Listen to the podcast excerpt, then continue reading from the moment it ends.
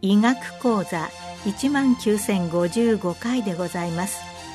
全国の医師の皆様毎週火曜日のこの時間は日本医師会の企画で医学講座をお送りしています。今日はエビデンスに基づいたフレイル予防と題し東京大学大学院加齢医学講座教授秋下正弘さんにお話しいただきます。皆さんこんばんは。東京大学の秋下と申します。本日はエビデンスに基づいたフレイル予防についてお話しいたします。皆さんはフレイルという言葉をご存知でしょうか？フレイルとは心身の老化によりストレス抵抗性が低下した状態でまだ元気な健常状態と要介護の中間的な状態を指します。以前は虚弱と呼ばれていたのですが死の間際である老衰をイメージさせることから英語のフレイルティを意味するカタカナのフレイルと呼ぶことを2014年に日本老年医学会が提唱し定着してきました。フレイルは筋力の低下により動作の俊敏性が失われるような身体的問題だけでなく認知機能障害やうつなどの精神心理的問題独居や経済的困窮などの社会的問題を含む概念です。身体精神心理社会の3要素が重複する場合も多いのですが単に重複するだけでなくこれらの3要素が相互に悪影響を及ぼすことも問題です。次にフレイルとその予防の意義について解説します。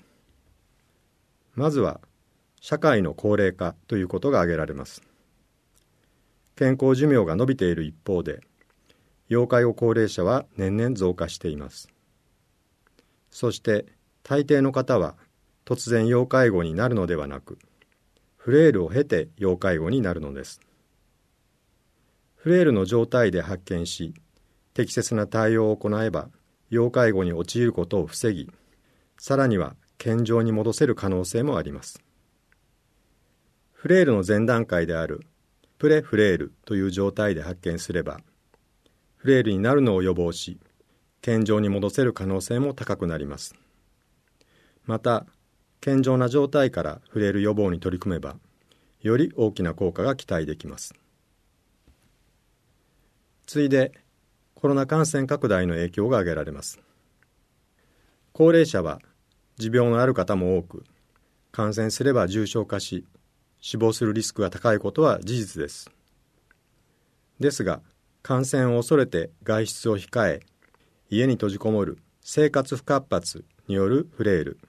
いわゆるコロナフレイルが今大きな問題となっています。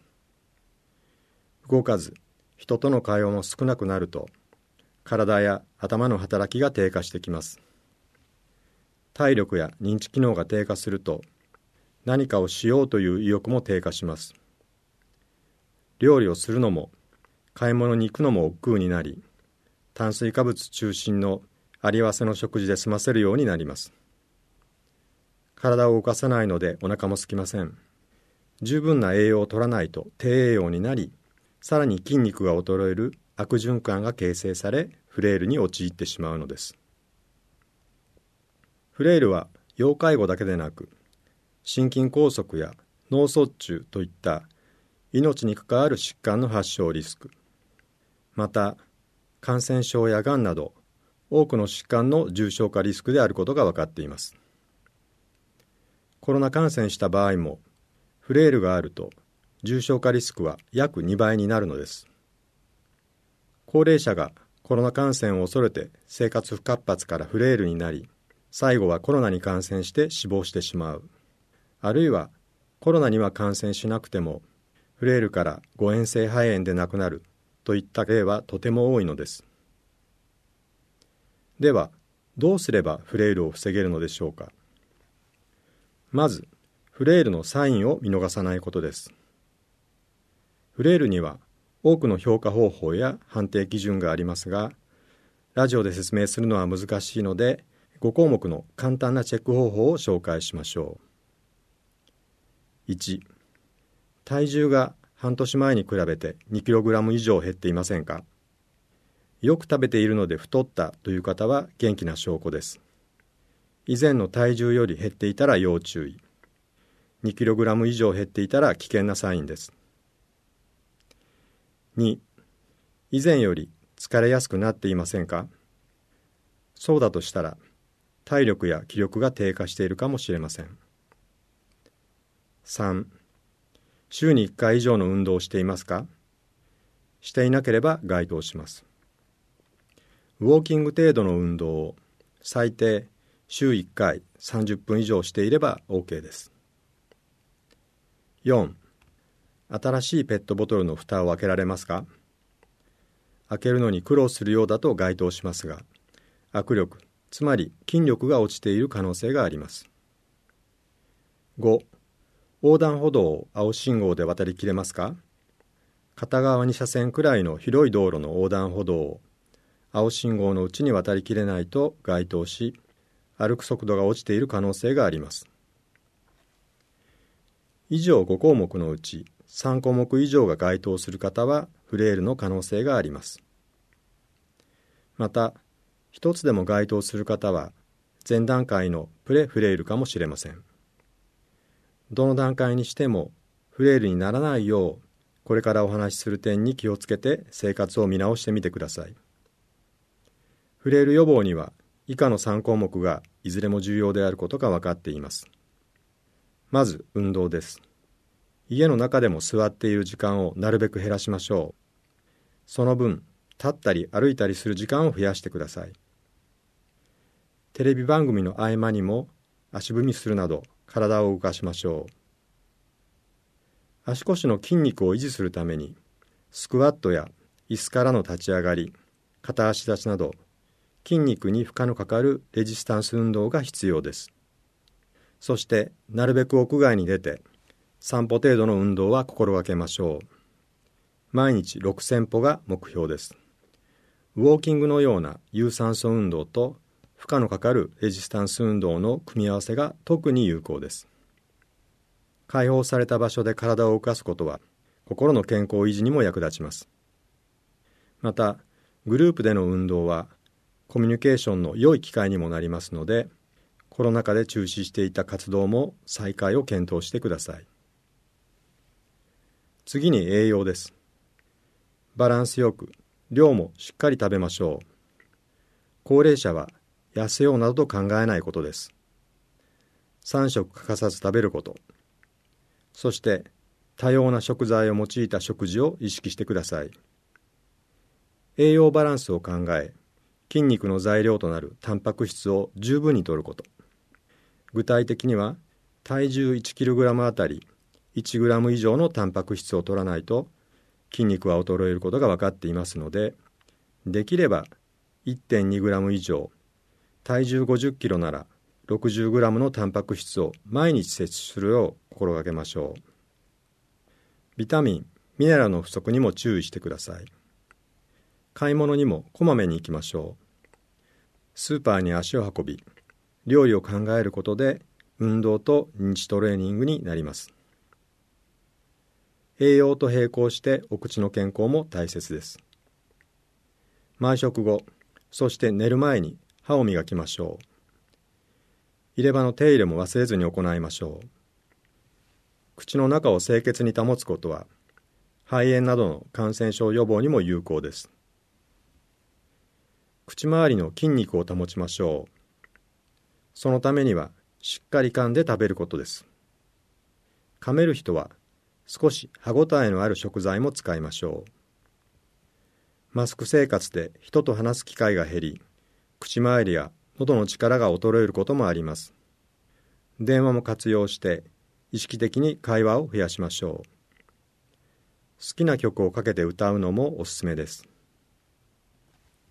最後に社会的ネットワークです。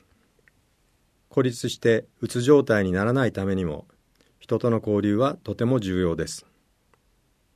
家族や友人がお互いに支え合い意識して交流しましょう。電話や SNS なども活用して定期的に連絡を取ることが大切です。ICT を利用する高齢者はコロナ禍でも身体活動が多かったという報告があります。仕事を持つことつまり就労もフレイル予防につながることが知られています。やりがいを持ってでき身体的あるいは心理的負担も大きくなければ就労もお勧めします。生活の支援や困った時の支え合いも大切です。買い物病院への移動などで困った際に助けを呼べる相手はいらっしゃるでしょうか。お困りの方は自治会の役員や自治体の福祉担当にも相談してください。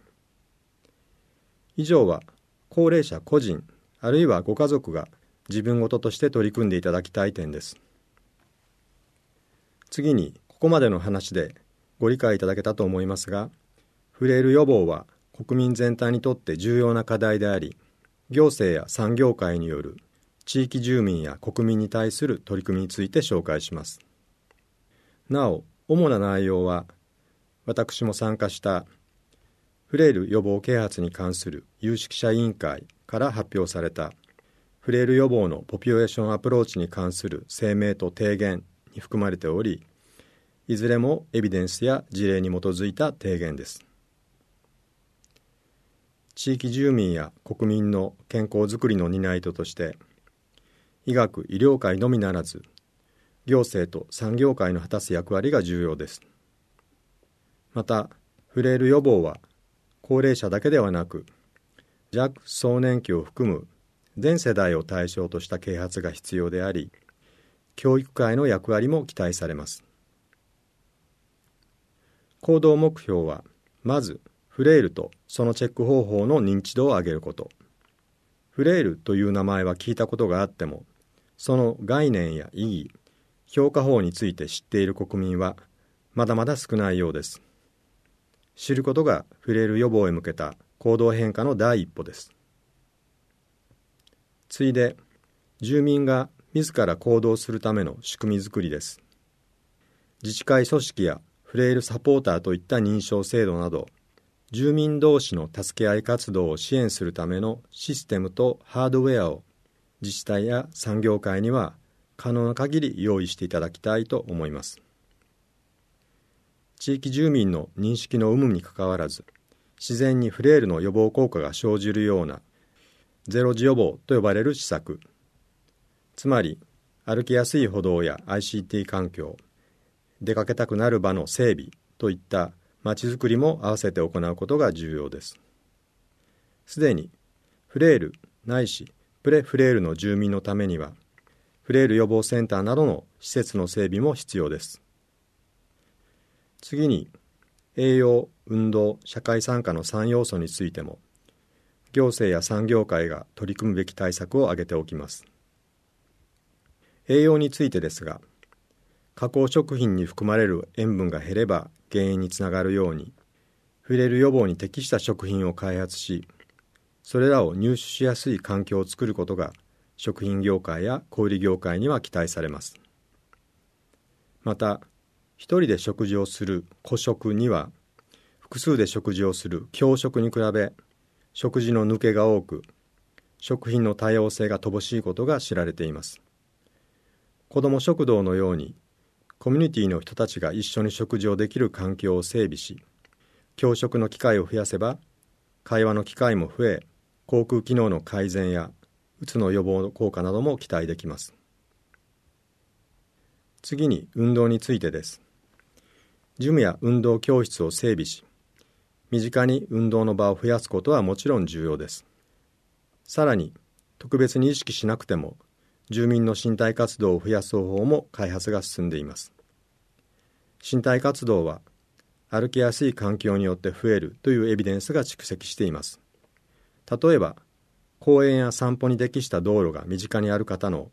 運動頻度や身体活動は多い。また人口密度が高く目的地となるお店をはじめとする商業施設が多い地域に暮らす人ウォーキングポイントのようなポイント制度に参加している人の歩行時間は多いことが分かっています。これらの環境を整備することでそこに暮らす高齢者の身体活動を増やす効果は期待できます。社会参加についてです。高齢になると退職や独居などを契機に社会とのつながりが減ってしまいがちです。コロナ禍がまさにそうでした。そのような時でも近所に通いの場があれば社会とのつながりが保たれ参加している人は要介護や認知機能障害になりにくいことが示されています。介護予防目的で整備が進められている通いの場に限らず障害学習やスポーツ振興など介護予防目的以外の取り組み生きがい終了や産業界によって運営されているジムやカルチャークラブといった広い意味での通いの場にも触れる予防効果があることが報告されています。これらの担い手として産業界には大きな期待が寄せられています。さてフレイルの概念意義チェック方法個人としての予防方法そして地域から国全体にフレイル予防活動を広げていくための行政や産業界の取り組みについて医学的エビデンスや事例を紹介しつつお話ししてきました。超高齢社会を迎えた我が国にとって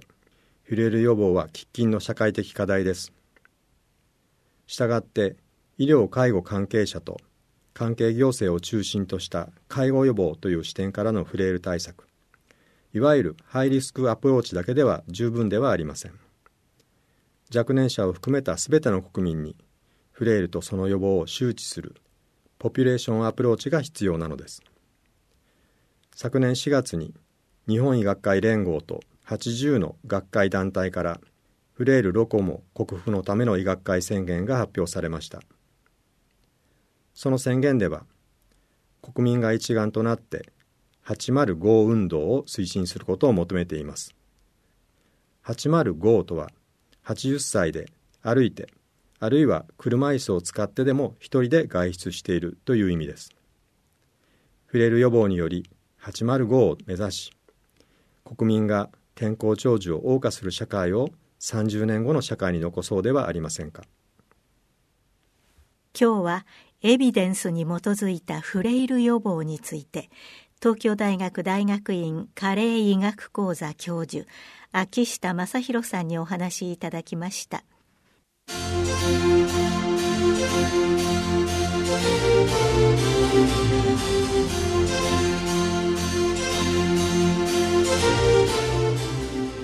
それではこれで日本医師会の企画でお送りいたしました医学講座を終わります。